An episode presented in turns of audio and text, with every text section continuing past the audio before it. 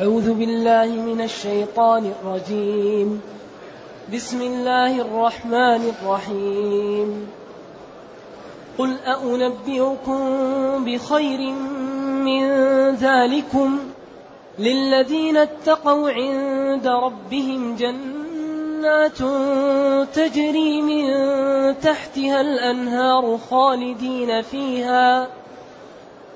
جنات تجري من تحتها الأنهار خالدين فيها وأزواج مطهرة وأزواج مطهرة ورضوان من الله والله بصير بالعباد الذين يقولون ربنا إننا آمنا فاغفر لنا ذنوبنا وقنا عذاب النار. الصابرين والصادقين والقانتين والمنفقين والمستغفرين بالأسحار. الحمد لله الذي أنزل إلينا أشمل كتاب.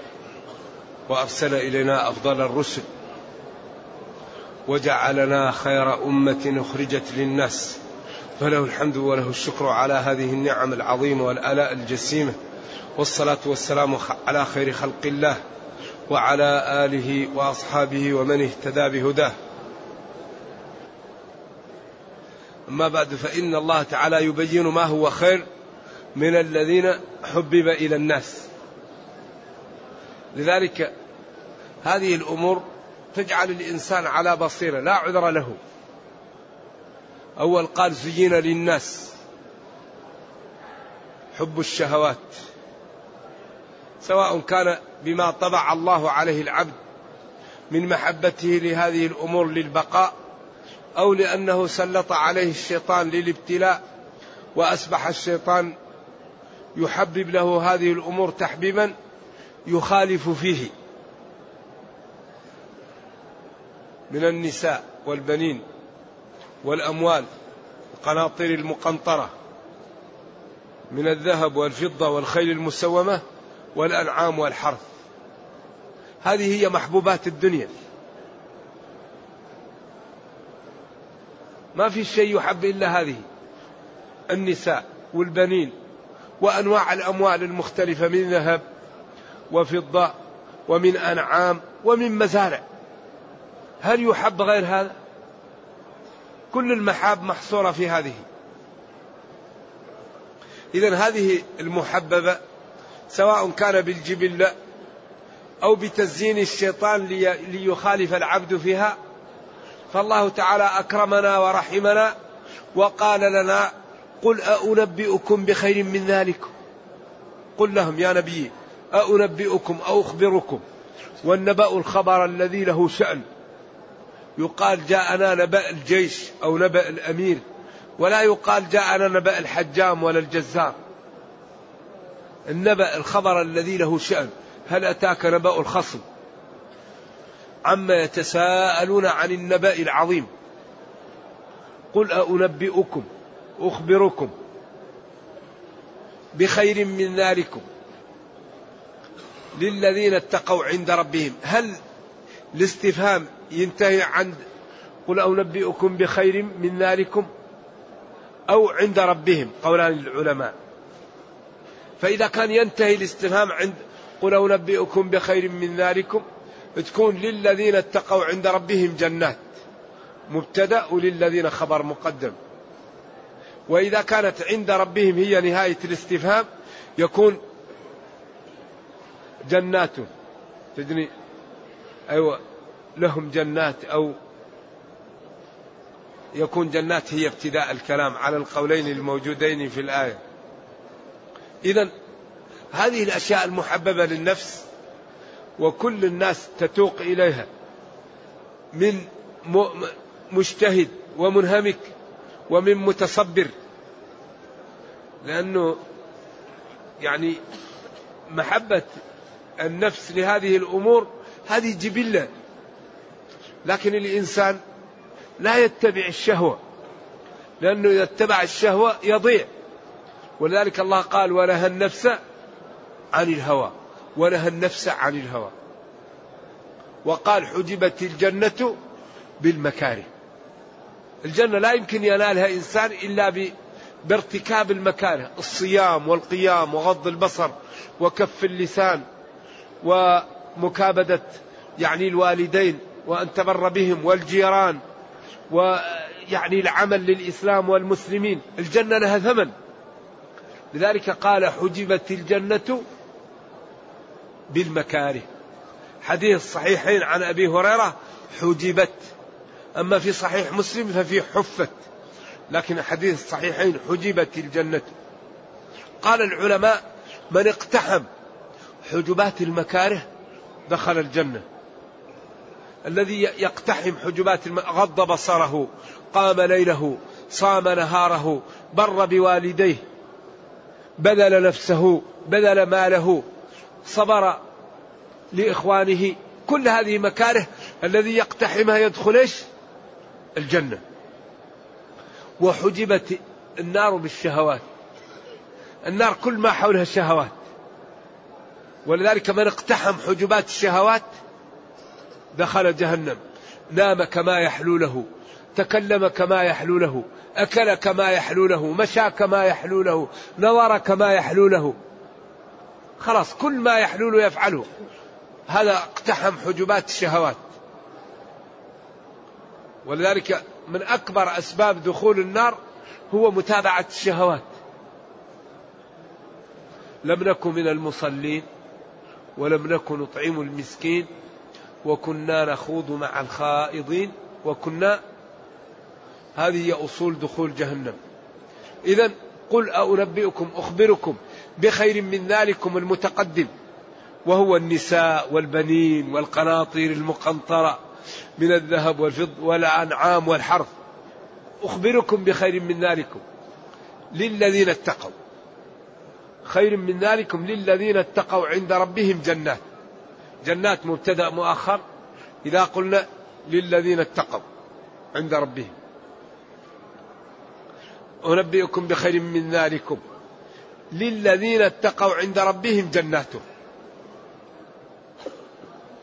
أو قل أنبئكم بخير من ذلكم للذين اتقوا عند ربهم. بعدين جنات لهم جنات تجري من تحتها الأنهار سواء قلنا جنات مبتدأ أو جنات خبر لمبتدأ محذوف. والجنات جمع جنة والجنة هي البستان الذي يستر. يجن الإنسان إذا دخله الإنسان يستره. إذا للذين اتقوا عند ربهم جنات. والجنات جمع جنة والجنة البساتين والبساتين تسمى الدار الآخرة الجنة لأنها أغلبها بساتين وزروع وفيها ما لا تشتهي ما تشتهيه الأنفس وتلد الأعين. كل ما يخطر ببالك في الجنة. لذلك هي لها ثمن. وثمنها لا يمكن يؤخذ إلا في الدنيا. لا يمكن ندفع ثمن الجنة إلا في الدنيا الآن. وغراس الجنة الاستغفار والذكر. والصدقة والعبادة وغض البصر وكف الجوارح والبذل. لا يمكن الإنسان ينال الجنة إلا بعمله قبل أن يموت. إذا قل أخبركم يا نبي بخير من ذلكم بأفضل من ذلكم. جنات لكم جنات. أو ذلك جنات تجري من تحت أشجارها أو من تحت بيوتها. الأنهار. تجري النهر لا يجري وإنما يجري الماء في النهر لأن النهر هو الشق. لكن كثيرا ما يطلق يعني المحل ويراد الحال ويراد الماء. هذه الأنهار تجري من تحت بساتينهم ومساكنهم. لهم جنات تجري من تحت النار خالدين فيها لا خروج منها. ولا ولا ولا تحول. نعيم غير منقطع. إذا هذا هو الربح العظيم. العمر كم يأتي من الزمن؟ خلي الإنسان يعيش مئة سنة. فإذا رشد في هذه المئة سنة ونجا من عذاب الله ودخل الجنة ربح ربحا لا مثيل له. وبعدين الله أعطاك رأس المال وهو العمر وأعطاك أيضا التجارة به وهو ما تتصدق به هو أعطاك كل شيء. أعطاك رأس المال وأعطاك المال. وأعطاك كل شيء وأخذ منك قليل. فينبغي لنا الحقيقة أن نرشد ونعمل بكياسة حتى نخرج من هذه الدنيا بسلام وننجو. لأن الخسارة الكبيرة أن الإنسان يفقد منزله في الجنة ويبدل به منزل في جهنم. لأن لكل إنسان منزلان منزل في الجنة ومنزل في جهنم. فإذا كان من أهل الجنة منزله في النار يأخذه أهل النار. وإذا كان من أهل النار منزله في الجنة يأخذه أهل الجنة. فلذلك إذا كان الواحد من أهل النار يقال له هذا منزلك في الجنة لو كنت اتقيت فيزداد حسرة. وإذا كان من أهل الجنة يقال له هذا منزلك في النار ورثه أهل النار فيزداد غبطة. لذلك الله بين الخسارة الحقيقية أن الخسارة يخسر الإنسان أهله ونفسه ومنزله في الجنة. قل إن الخاسرين الذين خسروا أنفسهم وأهليهم يوم القيامة ألا ذلك هو الخسران المبين. إذا الخسارة الكبيرة أن الإنسان لا يرشد ولا ينتبه ولا يتفقد الأمور ويتكايس فيها حتى يموت وهو على غير هدى. فيقول يا رب يا رب الله أرسل لك الرسل وأنزل لك الكتب وبين لك وأعطاك العقل وأعطاك الفسحة وقال وما كنا معذبين حتى نبعث رسولا وجعل التكليف بشرط العقل. وبين لك وجعل الحسنة بعشر أمثالها والسيئة بواحدة. ولا يهلك على الله إلا هالك. إذا قل أنبئكم أخبركم بخير من ذلكم. المتقدم للذين اتقوا. للذين اتقوا.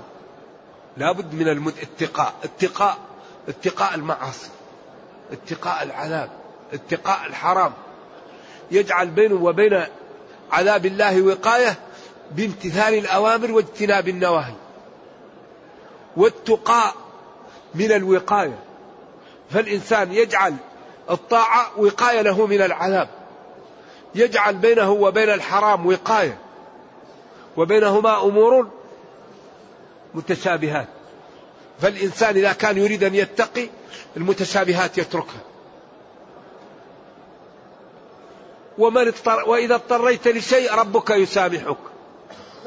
لكن الواحد لا يقول أنا مضطر وبعدين يتعامل بالحرام ويقول أنا مضطر ويكون عنده ما يكفيه ويكفي من وراه. الاضطرار معروف. كل شيء حرام عليك إذا اضطررت أبواب الأمام مفتحة. لكن الله لا يخفى عليه من هو مضطر ممن هو غير مضطر. لا تخفى عليه خافية. للذين اتقوا عند ربهم جنات. هذه جنات مملكة للمتقين. ما صفة هذه الجنات تجري من تحتها الأنهار. أرضها مسك ولؤلؤ وأشياء لا يمكن يتصورها الإنسان. ولذلك لا يوجد فيما في الدنيا مما هو في الجنة إلا الأسماء. وأتوا به متشابه. لا موضع صوت أحدكم في الجنة خير من الدنيا وما فيها. ظل ممدود وماء مسكوب وفاكهة كثيرة لا مقطوعة ولا ممنوعة وفرش مرفوعة. إنا أنشأناهن إنشاء فجعلناهن أبكارا عربا أترابا لأصحاب اليمين. أصحاب الجنة اليوم في شغل فاكهون هم وأزواجهم في ظلال. على الأرائك متكئون لهم فيها فاكهة. ولهم ما يدعون سلام قولا من رب رحيم أما الفرق الآخر وامتازوا اليوم أيها المجرمون. إذا هذا الكتاب يهيئنا للرحيل ويبين الطائفة التي استقامت ونجت وكيف أكرمها ربها ويبين الطائفة التي انحرفت ولم تستقيم وكيف أهانها ربها وعذبها. وهذا لنعتبر ولنأخذ من أنفسنا لأنفسنا قبل أن يفوت الأوان. لأنه خطورة الدنيا أنه اليوم وبكرة وبكرة واليوم وبكرة واليوم حتى ينتهي الشريط. والعمر شبيه بالشريط. خلاص يمشي انتهى الشريط جاء عزرائيل وأخذ النفس. فإذا لم يكن الإنسان مستعد يقول ليتني أعود ليتني أفعل ليتني أفعل. كل شيء بين. ولذلك العمر لا يدري عنه إلا الله. وما, وما تدري نفس محجوب. لذلك ينبغي لي. لا علاج لهذه الدنيا إلا الاستقامة. علاج الدنيا الاستقامة. لأن الله خلقنا وابتلانا فنستقيم. الحرام نتجنبه. والواجب نأتي منه بقدر ما استطعنا. والسنن والأنداب الذي استطعنا منه نفعله والذي لا نستطيع. والإنسان يرشد. أكثر ما يكثر الحسنات الترشيد. من إسلام المرء تركه من كان يؤمن بالله واليوم الآخر فليقل خيرا أو ليصمت. فنحن أهم شيء يسلمنا نرشد. فلا نغتاب الناس ولا ننمم بالناس ولا نكذب على الناس. ولا نهزأ بالناس ولا نسخر من الناس ولا نرى لأنفسنا الفضل على المسلمين. فلا تزكوا أنفسكم هو أعلم بمن اتقى. إن المتكبرين يوم القيامة كالذر. الإنسان إذا أعطاه الله مال أو أعطاه جاه أو أعطاه علم هذا ينبغي أن يكون سبب لشكر الله وللتواضع وعدم آه، الكبر على الناس وبطر الحق. نرجو الله السلام والعافية. لذلك كان أفضل الناس وأحسن الناس خلق الرسل. ما رأيت مثل الرسل خلقا. نبينا صلى الله عليه وسلم دخل مكة و و ولحيته على القربوس تواضعا لله. وكان يقوم حتى تتورم قدماه. ولما قيل له ألم يغفر لك ربك ما تقدم من ذنبك وما تأخر؟ قال أفلا أكون عبدا شكورا؟ ربي أكرمني. أفلا أشكر ربي؟ ويسمع له أزيز كأزيز المرجل من شدة الخوف. ويذهب في آخر الليل للبقيع. وعائشة بنت وعندها الغيرة فتتبعه فتجده يذهب إلى البقيع يدعو لأهل البقيع. اللهم اغفر لأهل البقيع. وتتحسس في الليل هل راح لإحدى الغرف؟ فتجده ناصب قدميه يقول سبوح قدوس رب الملائكة والروح. صلوات الله وسلامه عليه. فكانت الرسل هي أحسن الناس. خلق وأكثرها تواضع وأكثرها خوف من الله. ولذلك ربنا يقول لقد كان لكم في رسول الله أسوة حسنة. إبراهيم عليه وعلى نبينا الصلاة والسلام لما قال له أبوه لما كلمه الكلام الطيب يا أبت لا تعبد الشيطان. إن الشيطان كان للرحمن عصيا. يا أبت إني أخاف أن يمسك عذاب من الرحمن فتكون للشيطان وليا. ماذا قال له أبوه قال له أراغب أنت عن آلهتي يا إبراهيم؟ لئن لم تنتهي لأرجمنك. واهجرني مليا. ما قال له يا كافر يا مجرم أنا رسول وأنت كافر. قال له سلام عليك. سأستغفر لك ربي إنه كان بي حفيا. سلام عليك. ونبي الله وملكه سليمان. لما قال له الذي عنده علم من الكتاب أنا آتيك به قبل أن يرتد إليك طرفك. ما قال انظروا إلى الملك وإلى الرسالة وإلى الأبهة قال هذا من فضل ربي. ليبلوني أشكر أم أكفر. هذا من فضل الله علي. ليبتليني أشكر أم أكفر. ونبي الله موسى. لما قال لبني إسرائيل اذبحوا بقرة قالوا أتتخذنا هزوءا ما قال لهم يا مجرمون يا كفار. قال لهم أعوذ بالله أن أكون من الجاهلين. لذلك الرسل ضربوا أروع الأمثلة في حسن الخلق وفي التلطف مع الناس. ولذلك أكثر ما يدخل الناس الجنة حسن الخلق. ينال به الرجل درجة الصديقين. إذا قل أخبركم بخير من ذلكم المتقدم من النساء والبنين والقناطير المقنطرة التي تشتهيها النفوس للذين اتقوا عند ربهم جنات. تجري من تحت بساتينها الأنهار خالدين فيها لا خروج منها. وأزواج جمع زوج. وقلنا إن التاء ليست لحن لكنها لغة ضعيفة. ولم تأتي في القرآن زوجة. اسكن أنت وزوجك. وقد سمع عند الفرزدق وإن من يسعى ليفسد زوجتي. نعم ورد إنها زوجتي. لكن هي لغة ضعيفة ولكن ليست لحنا. وأزواج مطهرة بخلاف أزواج الدنيا. مطهرة من الأقدار الحيض والنفاس ومن الوساخة ومن الروائح التي لا تحب ومطهرة من سوء الأخلاق ومن عدم آه، المواتاة ومن عدم التحبب وفيما تشتهيه الأنفس. ورضوان من الله أزواج مطهرة؟ ورضوان من الله. هذا لا يمكن أن ينالوا شيء. رضوان من الله. إنه يقول لهم يحل عليكم رضواني فلا أسخط عليكم أبدا. فيأمنون من العذاب ويأمنون من الرحيل ويأمنون من التعب. والإنسان في هذه الدنيا في كبد. لقد خلقنا الإنسان في كبد. لذلك لا يمكن الإنسان أن ينال في الدنيا شيء إلا بتعب. التقى لا ينال إلا بالكبد. العلم لا ينال إلا بالكبد. المال لا ينال إلا بالكبد. الذكر الحسن والمحمد لا تنال إلا بالتعب. كل شيء في الدنيا لا يمكن أن تنالوا إلا بنصر. وأفضل ما ينال التقى. التقى لا يمكن أن ينال إلا إذا راقبت موارد العلم واستعملتها في شكر الله. كما قال وجعل لكم السمع والأبصار والأفئدة لعلكم تشكرون. النظر السمع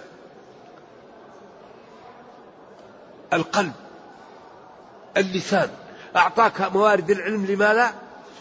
لتشكر الله لتنظر في المصحف لتسمع القرآن لتفكر كيف ننقذ ديني كيف ننقذ نفسي كيف ننقذ أمتي كيف نترك لي بصمات قبل أن نموت. نعمل مشروع نألف كتاب. نترك لي بصمات قبل أن نموت. إذا مات ابن آدم قطع عمله إلا من ثلاث صدقة جارية وولد صالح يدعو له وعلم ينتفع به. كيف نترك لي بصمات قبل أن نموت؟ كيف تعلو همتي؟ يكون الإنسان يأكل ويشرب ليأكل ويشرب وبعدين كثير من شباب المسلمين بعد العصر يلعبون وبعد العشاء يأكلون وبعد الفجر ينامون. فيأكلون ويلعبون وينامون فإذا هو الشاب وصل الثلاثين ولم يحفظ متونا ولم يفيد أمته ولا مجتمعه ولا أهله بشيء وفي النهاية قد تنفق عليه جدته أو جده أو بعض أقربائه لأنه لم يفكر يوم كيف أكون منتجا. لذلك الدنيا تعطيك على قدر ما تعطيه قل أنبئكم أخبركم بخير من ذلكم المتقدم للذين اتقوا. عند ربهم جنات مساكن وبساتين وأزواج مطهرة لا حيض ولا نفاس ولا قلارة ولا أذية. بخلاف أزواج الدنيا لا يمكن تبقى معها إلا وأنت صابر. فإن استمتعت بها استمتعت بها وبها عود وإن أعوج الضلع أعلاه. ولذلك ديننا دين جميل. لما كانت المرأة ضعيفة قال استوصوا بالنساء خير. فإنهن عوان جمع عانية كالأسيرة. أخذتها بكتاب الله وبسنة رسوله. وأكثر ما ما ما, ما, ما استوفيتم به العهود هو هو ما أخذتم به النساء. فاستوصوا بالنساء خير. خيرا. ورضوان من الله. رضوان من الله هذا لا مثيل له. فيقول لأهل الجنة لكم رضائي فلا أسخط عليكم بعد هذا. فيجدون بذلك من النعم ومن الفرحة ومن النشوة ما لا يعلمه إلا الله. والله جل وعلا بصير بالعباد. ذو علم وبصر نافذ في عباده. فلذلك علمهم ما ينفعهم وحذرهم مما يضرهم وفتح لهم باب التوبة. وعلمهم ما به ينجون ويرتفعون يوم القيامة. فلذلك أخبرهم بما ينفعهم وحذرهم مما يضرهم وهو بصير بهم. الذين يقولون ربنا. إذا هذا هو ثمار الجنة. هنا قدم النتيجة. وأحيانا يقدم الأسباب. هناك قال قد أفلح المؤمنون الذين في النهاية قال أولئك هم الوارثون يرثون الفردوس. هنا قال قل أنبئكم بخير من ذلكم للذين اتقوا عند ربهم جنات. ثم بين الاتقاء وهنا جاء به مختصر ثم بينوا بعد الجملة. وحتى يبقى كل واحد منا القضية ماثلة في ذهنه لا عذر له. ذلك لا يمكن واحد يدخل النار إلا ما عنده عذر. كلما ألقي فيها فوج سألهم خزنتها ألم يأتكم نذير؟ قالوا بلى قد جاءنا نذير فكذبنا. شوف محل الإضمار أظهر لخطورة دخول جهنم. للذين اتقوا عند ربهم جنات تجري من تحت بساتينها الأنهار خالدين فيها لا خروج منها وأزواج جمع زوج مطهرة من الأقذار ومن الأنجاس ومن سوء الأخلاق. مطهرة من كل ما يشيب من كل ما ينغص. ورضوان من الله فلا يسخط عليه. والله جل وعلا بصير بالعباد الذين يقولون ربنا. الذين يقولون الذين هنا يمكن أن ترفعها وتنصبها وتجرها. بالعباد الذين صفة للعباد. أو منصوبة على المدح الذين أو على الرفع هم الذين يقولون. وكل صحيح ولا غبار عليه. يقولون يا ربنا اغفر لنا اغفر لنا ذنوبنا استر ذنوبنا. وقنا عذاب النار. استر امحو عنا ذنوبنا. وقنا عذاب النار. اجعل بيننا وبين النار وقاية. بأن توفقنا للطاعة للصلاة للصوم للذكر للاستغفار للصدقة لكف اللسان. لكف البصر لكف السمع. قنا عذاب النار بما وفقتنا إليه من الطاعة وبما وفقتنا إليه من كراهية المعاصي. ولذلك الله حبب إليكم الإيمان وزينه في قلوبكم وكره إليكم الكفر والفسوق والعصيان. أولئك هم الراشدون فضلا من الله. لأن هذا من الله أن العبد يكون يريد الخير. ولذلك العبد لا يملك شيء لنفسه. ولذا يقضى على المرء في أيام محنته حتى يرى حسنا ما ليس بالحسن. نرجو الله السلام والعافية. قل أنبئكم بالأخسرين أعمالا الذين ضل سعيهم في الحياة الدنيا وهم يحسبون أنهم يحسنون صنعا. الآن الزنادقة والكفرة إذا رأوا واحد يصلي يقولوا مسكين يضيع وقته. رايح يضيع وقته مسكين هذا فيول الشعوب. الدين مسكين يضحك به على الضعاف. ذلك الله قال أم خلقوا من غير شيء؟ أم هم الخالقون؟ أم خلقوا السماوات والأرض؟ يا أيها الناس ضرب مثل فاستمعوا له. إن الذين تدعون من دون الله لن يخلقوا ذبابا ولو اجتمعوا له. لذلك سر الحياة الخلق. الذي يخلق هو ليعبد الذي لا يخلق لا يعبد. لذلك الذي يريد أن لا يعبد ربه يمنع نفسه من الموت. الذي يريد أن يفجر يقول أنا لا أموت. ما دام لازم يموت ينبغي ينتبه لما بعد الموت. ذلك الله ضرب مثل بإحياء الأرض بعد موتها. كذلك النشور كذلك الخروج كذلك تخرجون. ذلك بأن الله هو الحق. وأنه يحيي الموتى وترى الأرض هامدة فإذا أنزلنا عليها الماء اهتزت وربت وأنبتت من كل زوج بهيج ذلك بأن الله هو الحق وأنه يحيي الموتى كما أحيا الأرض. وبين الأمثال وقال وما يعقلها إلا العالمون وضرب الأمثال وبين خطورة الكفر وما يؤول إليه وبين نفع الاستقامة وما تؤول إليه من العز والكرامة ومن النعيم المقيم. إذا الذين يقولون يا ربنا إننا آمنا. فاغفر الغفر هو الستر. ذنوبنا جمع الذنوب والذنوب هي المعاصي. وأخطر شيء على الأمة المعاصي. المعاصي تقسي القلب. المعاصي تمنع من الخوف. المعاصي تجعل الإنسان إذا صلى لا يجد طعم للصلاة. المعاصي تجعل الإنسان يعق. المعاصي تجعل الإنسان ينهمك في المعاصي لأن المعصية تدعو للمعصية. وكل مشكلة سببها المعاصي. ظهر الفساد في البر والبحر بما كسبت أيدي الناس. قل هو من عند أنفسكم. إن الحبارى والجعل يتضرران في الصحراء من ظلم ابن آدم ولولا البهائم لم يرزقوا.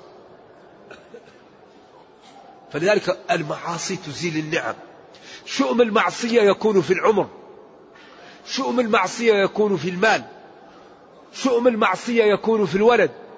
شؤم المعصية يكون في ولد الولد. والطاعة سبب في أن يكون الإنسان مبارك ويبارك له في ماله ويبارك له في ولده وفي عمره لا يوجد شيء أبرك من الطاعة. الطاعة تجعل عمرك ولو قليل يكون طويل لأنك تعمل الأعمال الكثيرة في الوقت القليل. لا يوجد شيء في الدنيا أبرك من الطاعة. طاعة الله. أنها ترزقك السعادة وترزقك الاستقامة ويبارك لك في عمرك وفي مالك وفي ولدك وإذا مت كنت كالغائب قدم على أهله. المتقي إذا مات كالغائب قدم على أهله. واحد غاب عن أهله سنين. إما في التعليم أو في الدراسة أو في أي عمل التجارة. وقدم على أهله بعد سنين من الغيبة. ما لا تكون فرحته. كذلك المتقي إذا دخل قبره يكون كالغائب قدم على أهله. يجد فسحة ويجد الكرامة ويجد عمله يؤنسه ويجد الخير فيفرح. وأعوذ بالله الفاجر إذا مات كالمجرم أخذته السلطة. كيف يكون حزنه؟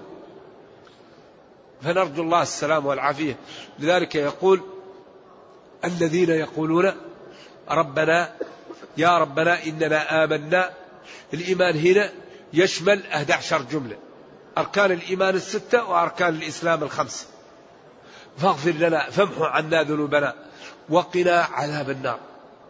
اجعل بيننا وبين عذاب النار وقاية بأن توفقنا للطاعة لغض البصر لكف اللسان للصوم للصدقة لمساعدة الناس لكف الأذى عن الناس. أكثر ما ما يأخذ الحسنات هو اللسان. قال له صيني قال له امسك عليك هذا. وكررنا دائما أن أي إنسان يرفع حديث في الغالب أنه لا يخلو من غيبة. استقرئوها الآن. أي مجلس جلست فيه. وارتفعوا عن المجلس واجلسوا مجلس ثاني. وحاول كل واحد أن يحكي بعض ما أحكي في المجلس فإنه لا بد أن تكون فيه غيبة. إذا كيف نسلم من الغيبة؟ أننا لا نتكلم فيما يقع بين الناس. نتكلم في السيرة. نتكلم في حفظ المتون. نتكلم كيف نساعد الأيتام.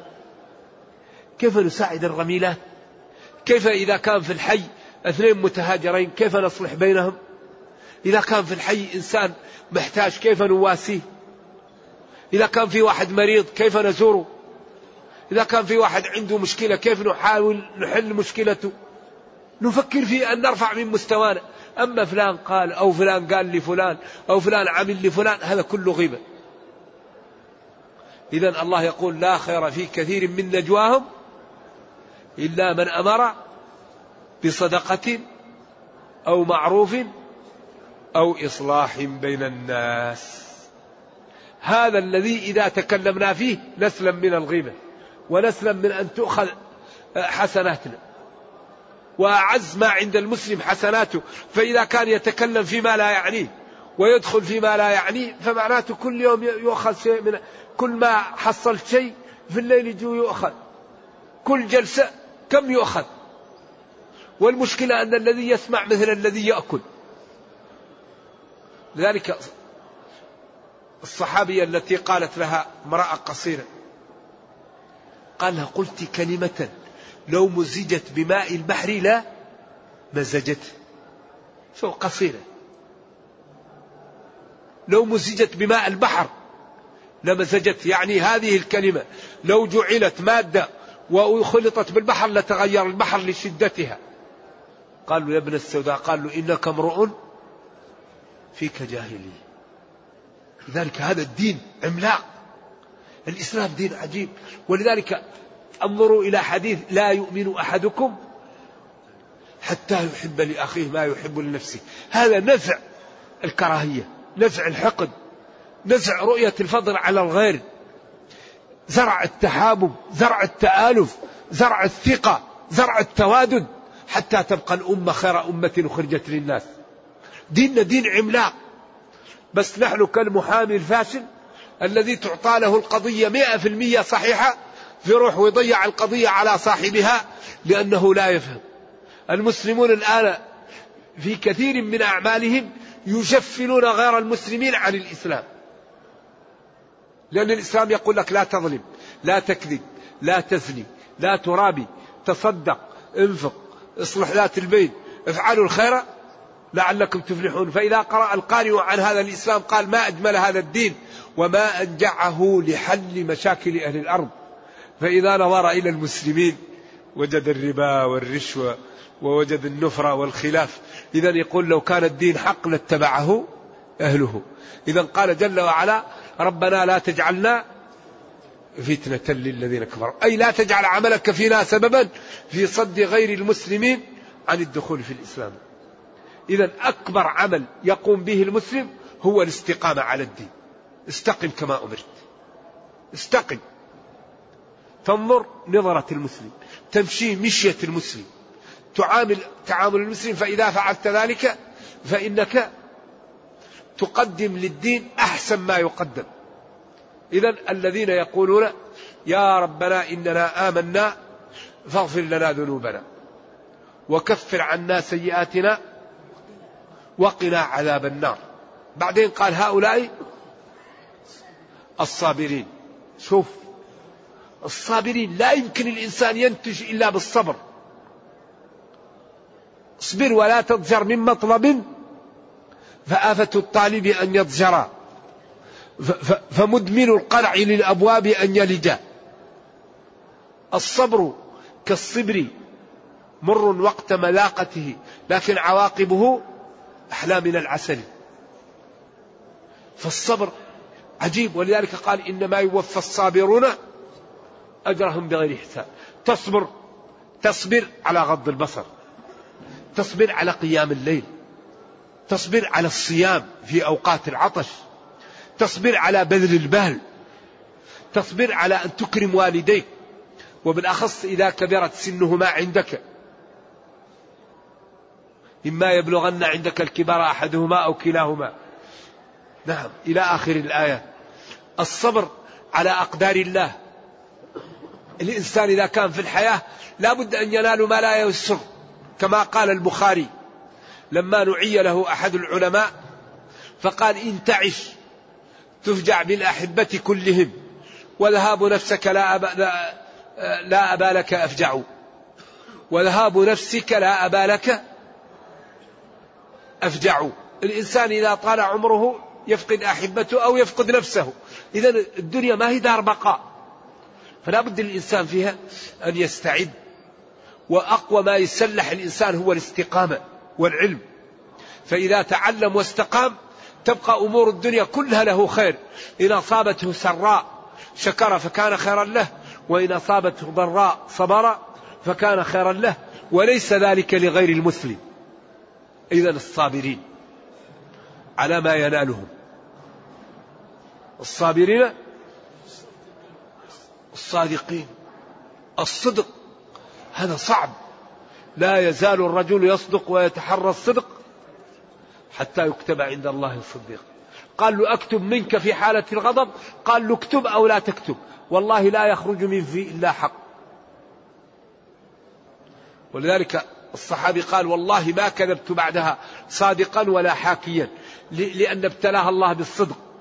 كعب بن مالك من الثلاثة الذين خلفوا يقول حتى إذا ضاقت عليهم الأرض بما رحبت قال ما ابتلي أحد بالصدق مثل ما ابتليت. والله لا أكذب في حياتي. لأنه قال له أنت ليش تخلفت؟ قال ما عندي عذر. قالوا للناس أنت مجنون لما لا تعتذر؟ غيرك اعتذر. قال هممت أني أرجع. فقال من معه؟ قال مرارة بن الربيع وهلال بن أمية. أيوة. كعب بن مالك الأنصاري. أيوة. فقال هذا رجلان لهم سابقة؟ وإلا أنا قلت هممت أني أجتي وأكذب نفسي. فما ابتلي أحد بالصدق مثلي. ولذا الصدق هذا عجيب. وإذا كان الكذب أنجى فالصدق أنجى وأنجى الصابرين والصادقين القانتين القنوت هو الطاعة سواء كان بالصلاة أو بطول القيام أو بطول العبادة. القانتين والمنفقين المنفقين هذا ترى البذل هذا صعب. ذلك الله يقول من يقرض الله قرضا حسنا؟ سارعوا استبقوا. والمنفقين ينفق. النفقة الواجبة النفقة السنة النفقة المباحة. يبذل. والمستغفرين بالأسحار. الاستغفار بالسحر أمر عجيب. كان ابن عمر يقول لغلامه اسمه غلام بن عمر نافع. يقول له أجاء السحر؟ يقول له لا وهو يصلي. أجاء السحر؟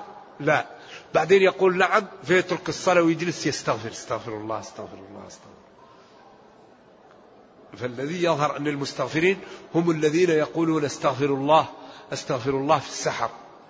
سواء كان ذلك في الصلاة أو في قولها في غير الصلاة. يسألون الله تعالى أن يغفر لهم بعد أن يصلوا قبل طلوع الفجر وبعد أن ينتهوا من وردهم يجلسون يستغفرون في السحر. ولذلك هذا الوقت وقت استجابة الدعاء. ينزل ربنا إلى سماء الدنيا حين يكون ثلث الليل الأخير فيقول هل من داعي؟ هل مستغفر؟ فيغفر. ولذلك هذا الوقت نرجو الله أن لا يحرمنا فيه الخير الكثير. إذا هذه جرعة أعطيت للمسلمين ليتأملوا وليأخذوا من أنفسهم لأنفسهم قبل أن يفوت الأوان. بعد أن بين محاب الدنيا وبين ما هو خير منها لمن اتقى الله في هذه الدنيا. وهي هذه الأمور المذكورة. ونرجو الله جل وعلا أن يوفقنا وإياكم لما يحبه ويرضاه وأن يجعلنا جميعا من المتقين. إنه خير مسؤول والقادر على ذلك. وصلى الله وسلم وبارك على نبينا محمد وعلى آله وصحبه. والسلام عليكم ورحمة الله وبركاته.